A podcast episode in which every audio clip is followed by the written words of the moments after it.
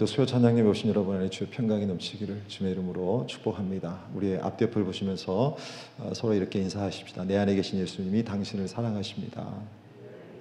예수님이 당신을 사랑하십니다. 2020년도 아, 계속적으로 수요 찬양 예배에 나오시는 여러분 안에 어, 정말 나를 사랑하시는 주님의 영광, 그 은혜가 아, 모일 때마다 풍성하게 넘치기를 소망합니다. 그리고 찬양 드릴 때 또 말씀 듣고 기도할 때 어, 성령의 충만한 역사가 넘치기를 어, 주님의 이름으로 소망합니다.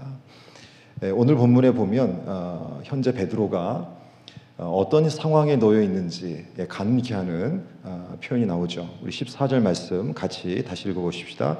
이는 우리 주 예수 그리스도께서 내게 지시하신 것 같이 나도 나의 장막을 벗어날 것이 임박한 줄을 알미라. 아멘. 아, 여러분 장막이라는 이 단어는요 육시를 상징하는 단어이죠. 예, 바로 이 땅에서 삶을 어, 의미합니다. 어, 장막을 벗어난다는 것은 육신에서 벗어나는 것, 즉 이 땅에서 삶을 마감하는 것을 의미하죠. 한마디로 아, 죽음을 어, 의미하는 예, 예, 상황이죠.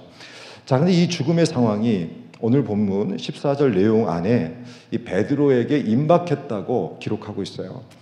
여러분 임박했다는 것은 때가 다 되었다고 하는 의미죠. 즉 베드로가 죽음을 맞이할 순간이 어, 거의 다 되었다는 예, 말씀이죠.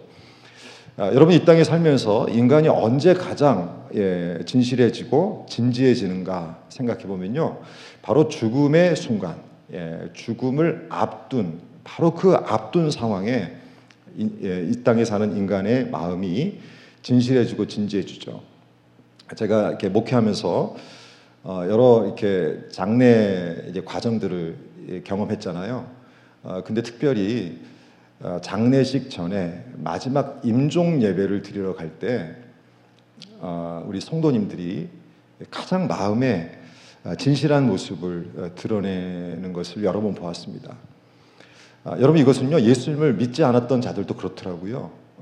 제가 이렇게 목회하는 중에 예, 간혹 어, 영원 구원에 대한 제목을 받고 어, 또 하나님 나라 가기 전에 이 땅에서 생을 마감하기 전에 복음을 들었으면 좋겠다고 하는 그 기도 제목을 내신 분들 중에 어, 마지막 임종 직전까지 예수님을 받아들이지 않았다가 마지막 돌아가시는 순간에 복음을 받아들이는 그런 분들을 몇 분 본 적이 있습니다.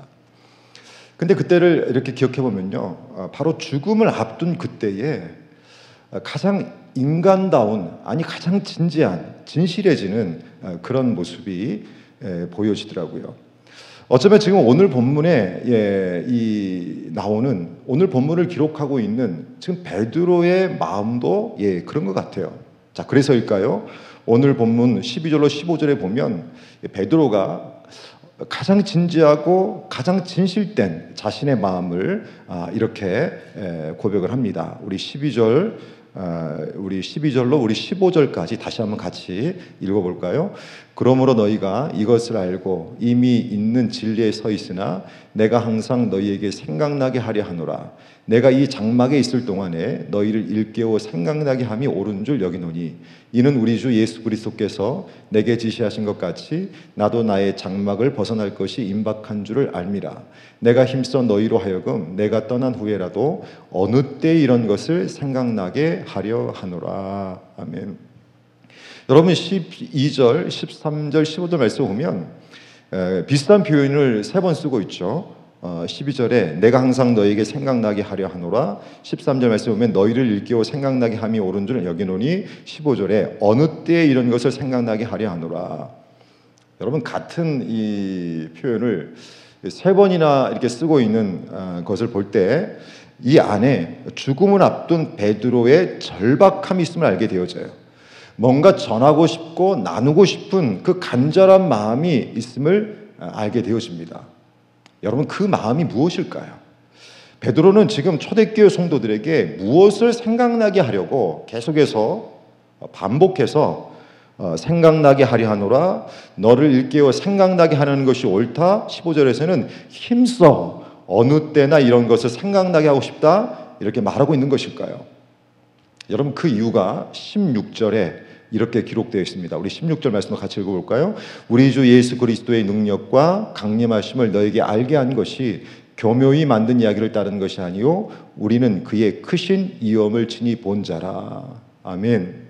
우리 주 예수 그리스도의 능력과 강림하심을 너희에게 알게 한 것이 여러분 임종을 앞둔 죽음을 앞둔 이 장막을 벗어날 날을 예, 이제 앞둔 베드로가 계속해서 초대교회 성도들에게 생각나게 하겠다고 말씀하시는 핵심은 다른 것이 아니, 아니라 우리 주 예수 그리스도의 능력과 강림하심을 너에게 알리고 싶다. 아, 이걸 지금 고백하고 있는 거예요. 한마디로 말하면 예수님에 대한 예, 마음을 잘하고 있는 것이죠. 여러분 오늘 우리는요 이 베드로의 이 고백 안에서 오늘 우리의 생명이 마치는 그날까지 아니 우리가 죽을 때까지 어, 어떤 분을 생각을 해야 되는가 누구를 생각해야 하는지를 깨닫습니다. 여러분 그것은 다름 아닌 예수님을 생각해야 한다는 거예요. 살아있을 때에도 예수님 생각, 죽음이 임박할 때에도 예수님 생각, 앉아있을 때도 예수님 생각, 서 있을 때도 예수님 생각, 집에 있을 때에도 예수님 생각, 밖에 나가 있을 때도 예수님 생각, 일을 할 때에도 예수님 생각, 쉴 때도 예수님 생각, 항상 예수님 생각을 해야 하는 것이 그리스도인의 삶임을 깨닫습니다. 여러분 그런 의미에서 저는 지금 사도 베드로의 심정을 예, 예, 마음에 조금 더 새기면서요. 2020년도 어, 지금 베드로가 간곡하게 부탁하고 있는 것처럼 어, 우리 모두 예수님 생각을 많이 했으면 좋겠어요. 여러분 예수님 생각 많이 하면 우리의 삶의 자리에 행복의 웃음이 올라옵니다. 하늘의 기쁨이 넘칩니다. 평안을 은혜를 누린다는 거예요. 어, 제가 이번 주에도요 그, 그 인터넷으로 그 믿음의 사람들의 몇 분의 간증을 이렇게 들어봤어요.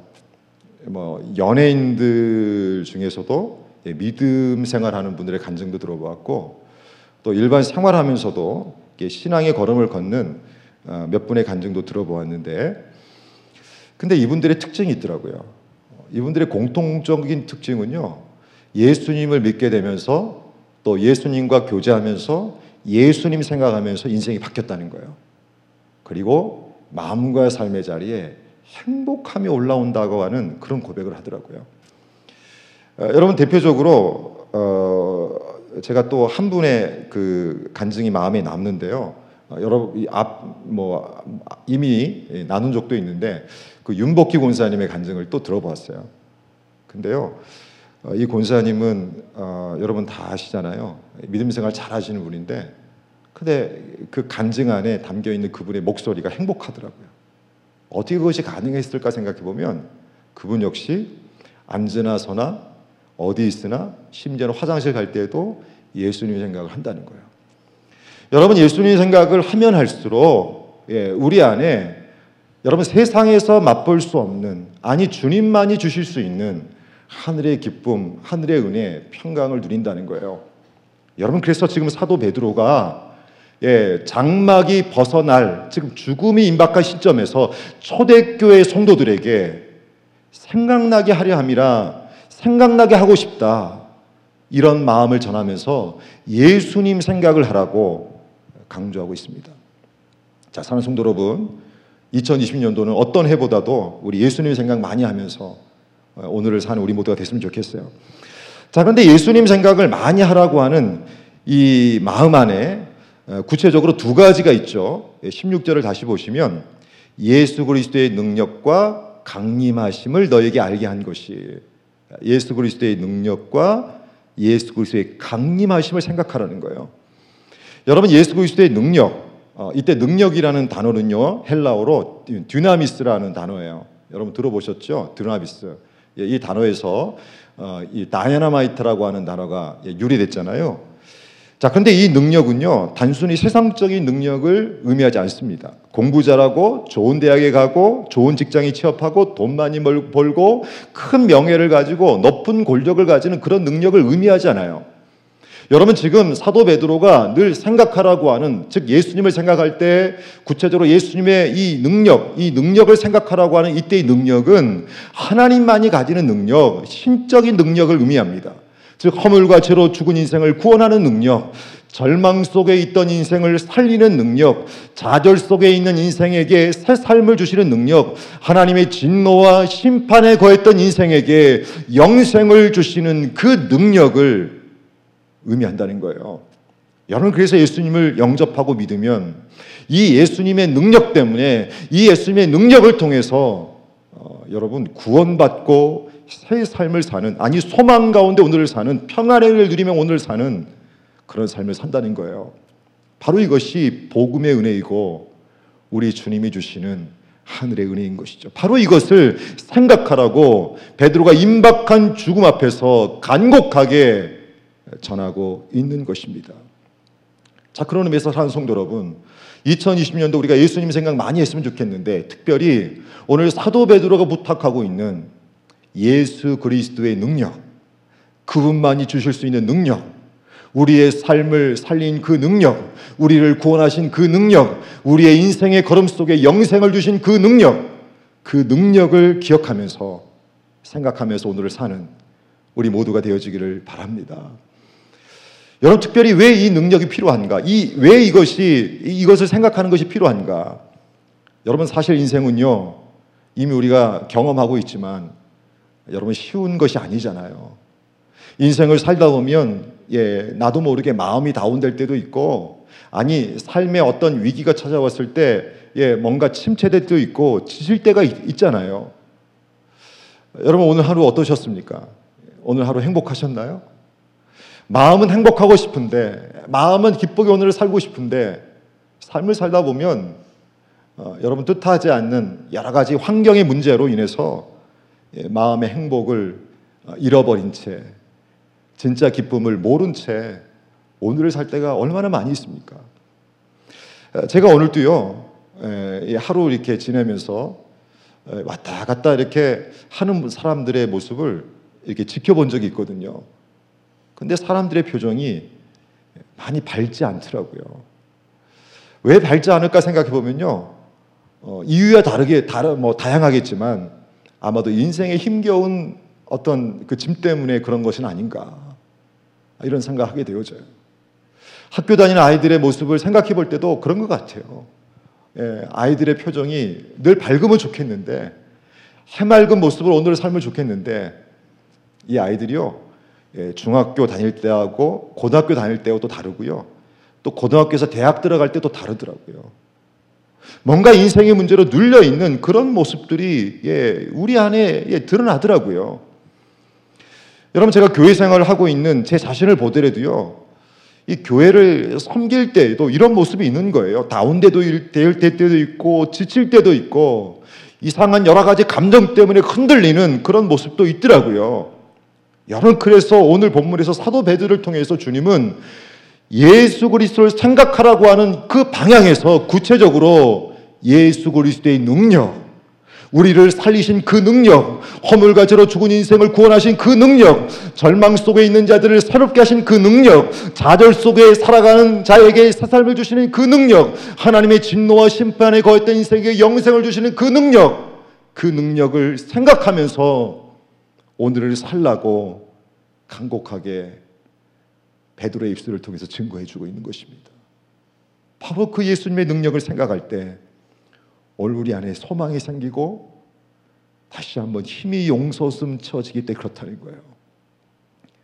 사랑하는 성도 여러분, 혹시 오늘 이 자리에 나오신 여러분 안에 마음이 좀 다운되어 있는 그 모습이 있습니까?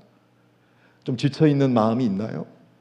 세상의 어떤 염려와 근심 때문에 눌려 있는 그런 것이 있으신가요?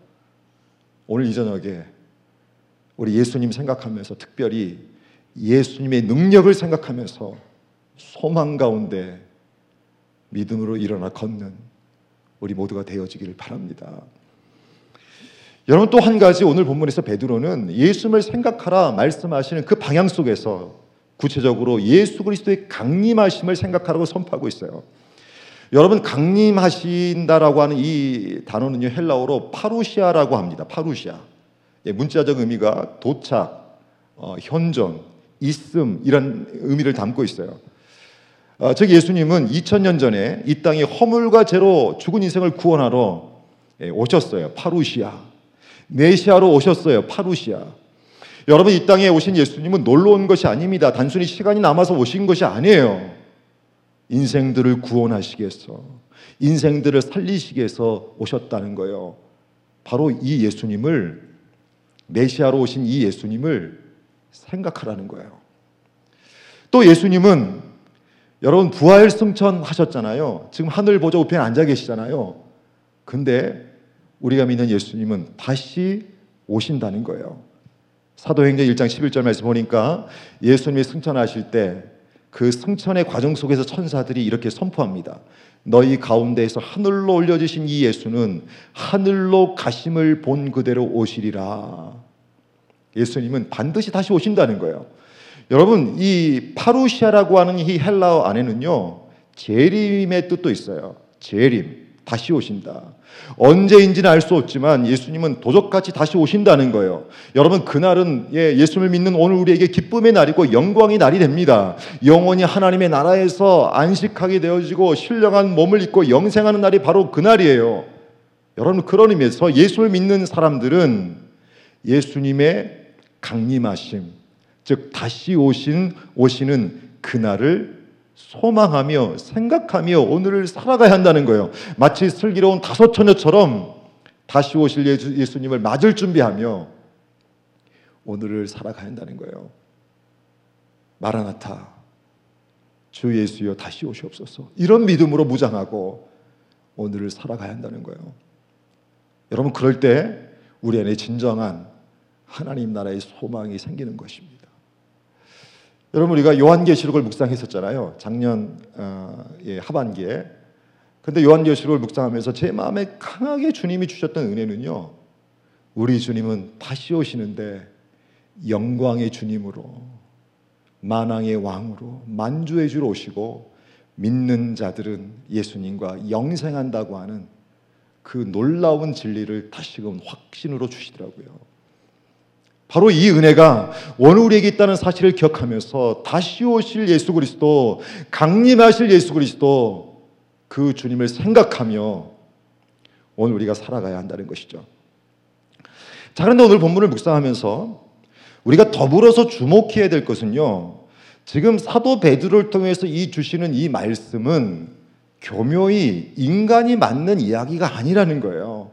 예수 그리스도의 능력, 예수 그리스도의 강림하심은 인간들이 꾸며낸 이야기가 아니라는 거예요. 우리 16절 말씀 뒷부분에 보시면 제가 다시 한번 읽어볼게요. 16절 말씀을 우리 주 예수 그리스도의 능력과 강림하심을 너에게 알게 한 것이 교묘히 만든 이야기를 따른 것이 아니요. 교묘히 만든 이야기를 따른 것이 아니라는 거예요. 즉 소설이 아니라는 거예요. 거짓이 아니라는 거예요. 사람들이 만든 이야기가 아니라는 거예요. 꾸민 것이 아니라는 거예요. 이것은 확실한 것, 진짜라고 사도 베드로를 통해서 주님이 말씀하고 있어요. 예, 맞습니다. 여러분 우리가 믿는 우리 예수님은 구원하시는 그 능력을 가지신 분이에요. 예수님은 다시 오시는 분이에요. 이것은 사람이 꾸며낸 이야기가 아니라는 거예요. 허구가 아니라는 거예요. 가짜가 아니라는 거예요. 오늘 사실을 우리가 분명하게 다시 한번 마음에 다시금 새겨야 할 필요가 있다는 것입니다. 자, 그러나 여러분 문제는요. 세상은 이것을 이렇게 보지 않잖아요. 이것을 믿지 않잖아요. 지어낸 것으로 생각하잖아요. 어떻게 이런 일이 있을 수 있어? 라고 의구심을 품으면서 도전해 오잖아요. 그리고 이것을 믿지 않는 불신자들은요, 예수님 없이도 행복할 수 있다. 예수님 없이도 잘 살 수 있다 라고 광고하고 있잖아요. 여러분 몇 년 전에 캘리포니아에 어, 이런 간판이 예, 여러 군데 붙었다고 해요. I can be good without God. 예, 하나님 없이도 뭐 좋을 수 있다. 뭐 잘 살 수 있다. 이런 의미의 이 이 문구가요. 이 캘리포니아 전역에 막 이게 붙어 있었대요. 광고. 무신론자들이 예, 불신자들이 그렇게 이제 기독교인들을 향해서 비난하면서 진리를 왜곡하는 그 사인을 예, 붙여서 어, 이렇게 했던 적이 있습니다. 자, 그런데 여러분 이것은 다 거짓이잖아요. 예, 예, 잘못된 거잖아요. 오늘 우리는 여기에 현혹되면 안 된다는 거예요. 예수 그리스도의 능력, 우리 주님의 강림하심은 거짓이 아니고 꾸며낸 것이 아니고 진짜라는 것입니다. 세월이 흘러도 이것은 사실이고 진리라는 거예요. 오늘 이 사실을 우리 분명히 우리 확신하면서 우리 예수님 바라보고 예수 그리스도의 능력과 예수님의 강림하심을 생각하며 오늘을 살기를 바랍니다. 자, 그러면 질문이 있어요. 여러분 이것을 어떻게 증명할 수 있을까요? 꾸며낸 것이 아니라는 것을 어떻게 증명할 수 있을까요? 오늘 본문에서 사도 베드로는요, 이것을 증명하기 위해서 크게 두 가지 증거를 제시합니다. 한 가지 증거는요, 자신이 직접 보았다는 거예요. 자신이 직접 보았다는 거예요. 우리 16절부터 우리 18절까지 다시 한번 같이 읽어보십시다. 우리 주 예수 그리스도의 능력과 강림을 너희에게 알게 한 것이 교묘히 만든 이야기를 따른 것이 아니요. 우리는 그의 크신 이엄을 친히 본 자라. 지극히 큰 영광 중에서 이러한 소리가 그에게 나기를 이는 내 사랑하는 아들이요. 내 기뻐하는 자라 하실 때에 그가 하나님 아버지께 존귀와 영광을 받으셨느니라. 이 소리는 우리가 그와 함께 거룩한 산에 있을 때에 하늘로부터 난 것을 들은 것이라. 아멘 여러분 17절 18절의 내용은 어떤 사건을 배경으로 하고 있죠? 여러분 복음서에 나오는 별한 사건의 내용이죠. 예수님께서 베드로, 야고보, 요한을 데리시고 산에 올라가셔서 변형되사 천국을 보여주신 사건을 어, 지금 예를 들고 있습니다. 여러분 이 내용은 마태복음, 마가복음, 누가복음에 공통적으로 기록되어 있죠. 마태복음 17장, 마가복음 9장, 누가복음 9장에 기록되어 있어요. 여러분 이때 베드로는 놀라운 체험을 예, 합니다. 잠깐이지만 천국을 보았고 하나님 나라의 영광을 보았고 예수님이 어떤 분인지를 직접 체험하게 되어졌다는 거예요. 그리고 말씀하시는 하나님의 음성도 들었습니다. 이는 내 사랑하는 아들이요 내 기뻐하는 자라. 하나님이 예수님을 향해서 주시는 직접적인 그 말씀도 베드로가 들었어요. 그리고 얼마나 이것이 흥분되었던지 놀랐던지 이런 고백도 있잖아요. 초막셋을 짓때 하나는 주님을 위하여 하나는 모세를 위하여 하나는 엘리야를 위하여 여러분 베드로 안에 여러분 이 강력한 체험이 지금 있다는 거예요. 여러분 그래서 예수 그리스도의 능력과 예수 그리스도의 강림하심, 우리 주님을 통해서 드러난 이 놀라운 이 구원의 사건은 사람이 만들어낸 교묘히 꾸며낸 그런 것이 아니라는 거예요. 내가 직접 체험했고, 내가 직접 들었고, 내가 직접 보았다는 거예요. 여러분 세상에서 가장 강력한 증거가 있다면 내 자신이 직접 체험한 것입니다. 여러분 아무리 누가 맛집이라고 그 맛있는 집을 소개를 해도요, 내가 직접 가서 먹어보기 전까지는요, 예, 분명하지 않은 거예요. 근데 여러분 내가 가서 직접 먹어보고 맛을 보며 보고 확인하면 어떻습니까? 그 맛집에 대한 증언이 달라집니다. 아무리 좋은 것도 내가 직접 가서 눈으로 체험해야지 진짜 그 증언이 진짜가 되는 거예요. 아무리 좋은 일도 내가 직접 보고 체험할 때 여러분 살아있는 간증을 하게 되어집니다. 여러분 이것 이상으로 확실한 것이 없다는 거예요. 여러분 그래서 베드로가 16절 마지막 부분에서 뭐라고 얘기한 거예요? 우리는 그의 크신 이엄을 친히 본 자라. 18절 마지막 부분에서는 우리가 하늘로부터 난 것을 들은 것이라 힘을 주어 선포했던 이유가 여기에 있어요. 저는 솔직히 이 베드로의 모습을 볼 때요. 다른 것은 잘 모르겠지만 직접 주님을 체험했고 하나님 나라 영광을 그가 경험했고 우리 주님의 강림하심을 확신했던 체험으로 알았던 이 부분이 너무나 부럽더라고요. 여러분, 오늘 베드로를 통해서 예수 그리스도의 구원의 능력 그리고 강림하심은 꿈인 것이 아닌 아닌 것을 확실한 것임을 사실임을 조금 더 의심하지 말고 우리 모두 분명하게 사도 베드로의 증언을 통해서 믿고요. 알고요. 그렇게 신앙생활하는 우리 모두가 되어지기를 바랍니다. 또 한 가지 증거는요. 성경이에요. 오늘 본문 29절로 21절 말씀 같이 또 읽어 보십시다. 또 우리에게는 더 확실한 예언이 있어 어두운 데를 비추는 등불과 같으니 날이 새어 샛별이 너희 마음에 떠오르기까지 너희가 이것을 주의하는 것이 옳으니라. 먼저 알 것은 성경의 모든 예언은 사사로이 풀 것이 아니니 예언은 언제든지 사람의 뜻으로 낸 것이 아니요 오직 성령의 감동하심을 받은 사람들이 하나님께 받아 말한 것임이라. 아멘. 아, 여러분 19절 말씀을 보면 또 우리에게 더 확실한 예언이 있어. 자, 베드로가 또 이렇게 예, 고백하죠. 더 확실한 예언이 있대요. 더 확실한 예언 무엇을 가리키는 것일까요? 하나님의 말씀, 성경을 가리키는 것입니다. 여러분 성경보다 예수님을 증거하는 더 확실한 증거가 없습니다. 성경은요 예수님을 보여주는 예, 예, 놀라운 예, 하나님의 말씀이에요. 1500년 역사 속에서 40여 명의 사람들이 쓰여졌지만 여러분 성경은 성령의 감동으로 쓰여졌습니다. 그래서 디모데후서 3장에서 모든 성경은 하나님의 감동으로 졌다고 선포한 것이죠. 자, 그렇다고 여러분 성경 안에 시대적인 배경과 문화가 없는 것은 아니에요. 예, 없는 것이 아니라 있습니다. 예, 출애굽기를 읽어보면 출애굽 광야 시절의 배경을 담고 있고요. 여호수아서를 읽어보면 가나안 정복 시대의 배경이 나오고요. 사사기를 읽어보면 사사들을 통해서 다스렸던 예, 그 배경도 알 수 있고요. 사무엘 상하 왕하 상하를 읽어보면 왕들이 통치했던 시대도 예, 그 흐름 속에서 예, 배경을 볼 수가 있어요. 또 성경은 읽는 대상에 따라 조금씩 다르게 기술되기도 했죠. 같은 복음서이지만 마태복음은 유대인들을 대상으로, 마가복음은 로마인들을 대상으로, 누가복음은 이방인들을 대상으로 쓰여졌습니다. 그리고 성경은 기록한 사람들의 기질과 성품이 또 들어가 있어요. 여러분 만일 신약의 역사서인 사도행전을 베드로가 썼다면 지금 우리가 읽고 있는 지금의 사도행전의 모습은 예, 예 보지 못했을 거예요. 어, 여러분 베드로는요 성격이 좀 급한 사람이잖아요. 예, 급한 성격의 베드로를 생각해 본다면 베드로가 만약에 역사서를 썼다고 했을 때 되게 짧게 썼을 것 같아요. 근데 여러분 예, 사도행전은요 의사이면서 역사가인 꼼꼼한 누가가 썼잖아요. 여러분 그래서 사도행전 읽어보면 어, 정말 이 꼼꼼한 누가의 성품이 느껴질 정도로 자세한 어떤 그 역사가 기록되어 있습니다.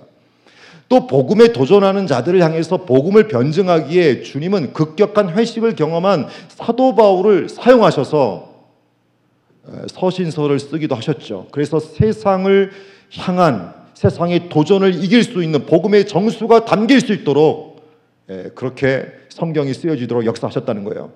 여러분 이렇듯 주님은 다양한 시간, 장소, 문학, 역사적인 배경 그리고 특성들을 이용하셔서 사람들의 성품을 이용하셔서 성경이 기록되게 하셨는데 여러분 놀라운 은혜가 무엇입니까? 놀랍게도 성경은요 한 주제를 향해 있다는 거예요. 구약을 읽어봐도 신약을 읽어봐도 한 주제를 향하고 있다는 거예요. 쓰여진 시대도 다르고 배경도 다르고 장소도 다르고 문화도 다르고 성경을 쓴 사람도 다르지만 한 주제를 향해 가고 있다는 거예요. 여러분 그것이 무엇입니까? 바로 예수 그리스도. 예수 그리스도. 여러분 이것은 구약을 읽어도 신약을 읽어도 동일합니다. 마태복음, 마가복음, 예, 요한복음, 사도행전, 서신서를 읽어도 동일하다는 거예요. 여러분 그래서 성경이 예수님을 증거하는 가장 강력한 예, 증거가 된다는 거예요. 예수 그리스도의 예, 능력과 예수 그리스도의 강림하심을 가장 분명하게 증거하는 책이 또 성경이라는 거예요. 그리고 오늘 본문 19절 말씀을 또 봐보세요. 이 더 확실한 예언, 이 성경이 무엇과 같다고 말씀하고 있습니까?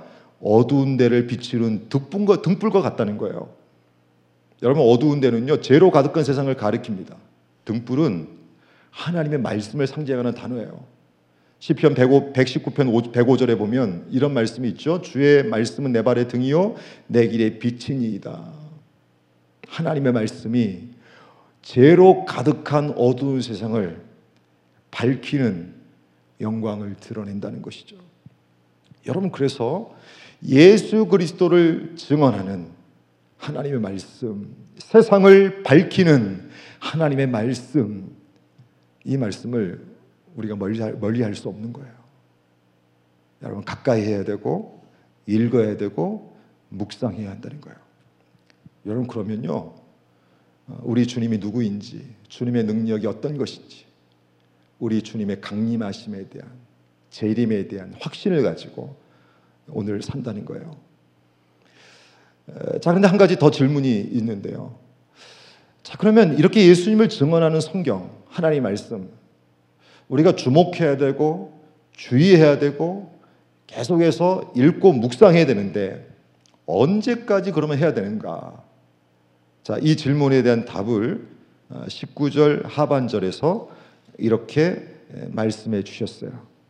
날이 새어 샛별이 너희 마음에 떠오르기까지 너희가 이것을 주의하는 것이 옳으니라. 날이 새어 샛별이 너희 마음에 떠오르기까지 너희가 이것을 주의하는 것이 옳으니라. 여러분 어떤 의미일까요? 날이 샌다는 것은요. 예수님이 다시 오시는 것을 재림을 의미합니다. 예. 어, 여러분 주님이 오시면 지금의 모습이 아니에요 이 땅은 예, 마치 예, 이 어두운 밤이 물러가고 밝은 아침이 오는 것처럼 예, 어떤 그런 모습이 주님이 다시 오시는 재림하시는 그때인 것이죠.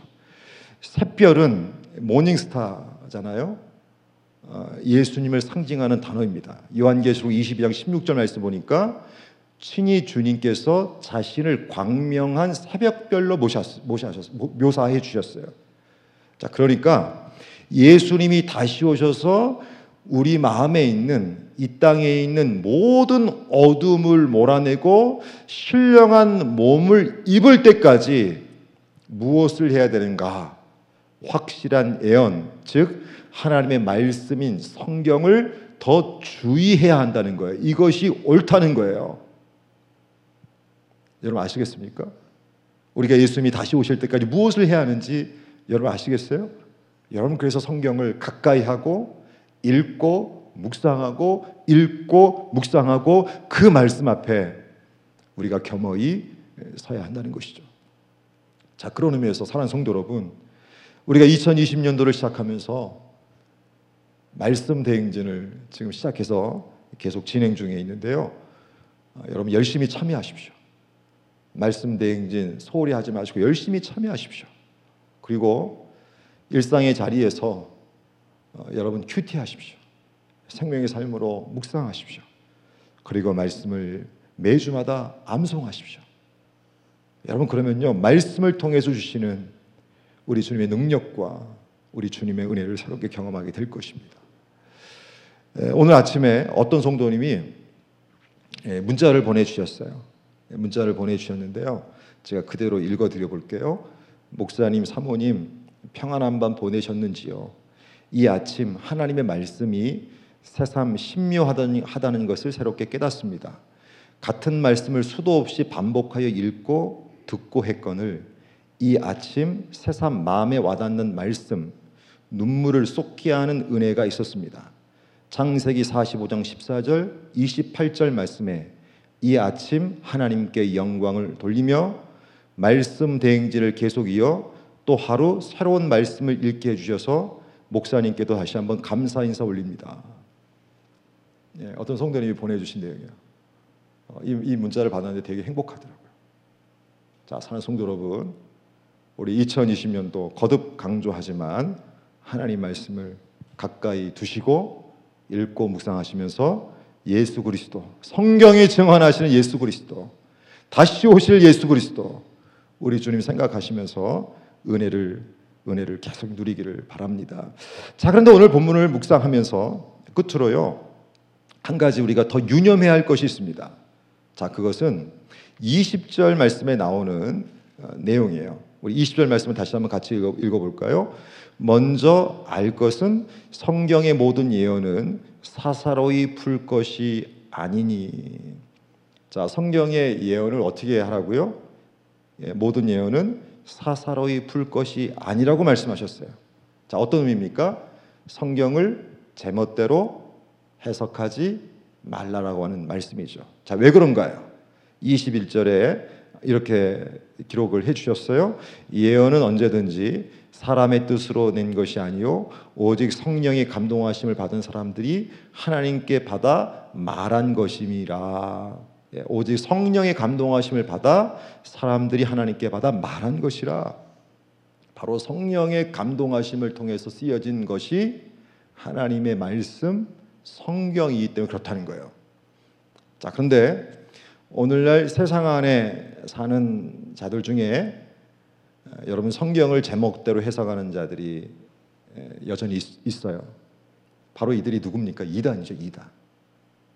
교회 다니는 분들 중에도요. 성경을 자기 멋대로 해석을 하잖아요. 그러면 그분들이 이단이 되는 거예요. 예, 이단이 멀리 있는 게 아니에요. 예. 어, 제가 엊그저께요 한국에서 한 통의 편지를 받았습니다. 주소가 서울로 돼 있는 거예요. 서울. 어, 그래서 어, 서울에서 누가 저한테 편지를 보냈는가 그 이름을 보니까 잘 모르는 분이에요. 그래서 이제 내용을 열어 보니까요 신천지에서 보낸 거예요. 신천지에서. 그러니까 서울 그뭐 상계동 쪽에 사시는 어떤 분이 그 주소까지 다 썼어요. 근데 어, 편지를 보냈는데 그 내용이 신천지였어요. 그러면서 어, 그 내용의 핵심은 뭐냐면 어, 성경 말씀을 잘못 해석하고 있는 목사님들 정신 차리십시오. 이렇게 보낸 거예요. 예. 여러분 이들의 열심을 알 수 있죠. 예, 아마 아마 저한테만 보낸 게 아닐 것 같아요. 예, 미주에서 목회하는 한이 목회자들에게 다 보냈던 것 같아요. 예. 근데 여러분 아무리 이들이 열심을 내어도 신천지는 이단이잖아요. 말씀을 제멋대로 해석한 자들이잖아요. 성경을 성경 그대로 보지 않고 예, 교주 이만희 씨를 재림예수로 보는 자들이잖아요. 이 이만희 씨는 영생 불사한다고 믿는 자들이잖아요. 여러분 성경은요 사사로운 마음으로 해석할 수 없는 하나님의 말씀입니다. 오직 성령의 감동하심을 통해서 주셨기 때문에 성령의 감동하심 안에서 주신 말씀을 따라서 풀어가야 하는 거예요.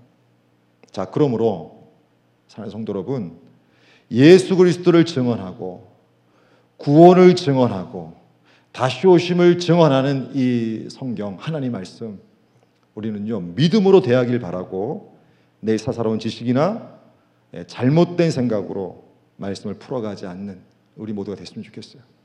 가장 바른 해석은 여러분 교회 중심으로 말씀을 듣는 거예요. 예, 글쎄요 휴스턴에는 그런 일이 없을 거라 여겨지지만 어, 다른 데 가서 성경 공부하자 만약에 그런 일이 있다면 그건 다 잘못된 거예요. 예. 여러분 교회 안에서 어, 말씀을 함께 예, 찾고 나누고 선포하면서 중심을 예, 예, 가지고 예, 나누고 예, 훈련하는 그 가운데에 예, 바른 것이 있는 것이지 예, 결코 예, 다른 예, 어떤 이단에서 어, 단순히 그냥 기성교회를 비판하고 어, 그리고 자기들끼리 모여서 성경 공부하는 그런 데서 나오는 것은 아닙니다. 자 이제 기도하겠습니다.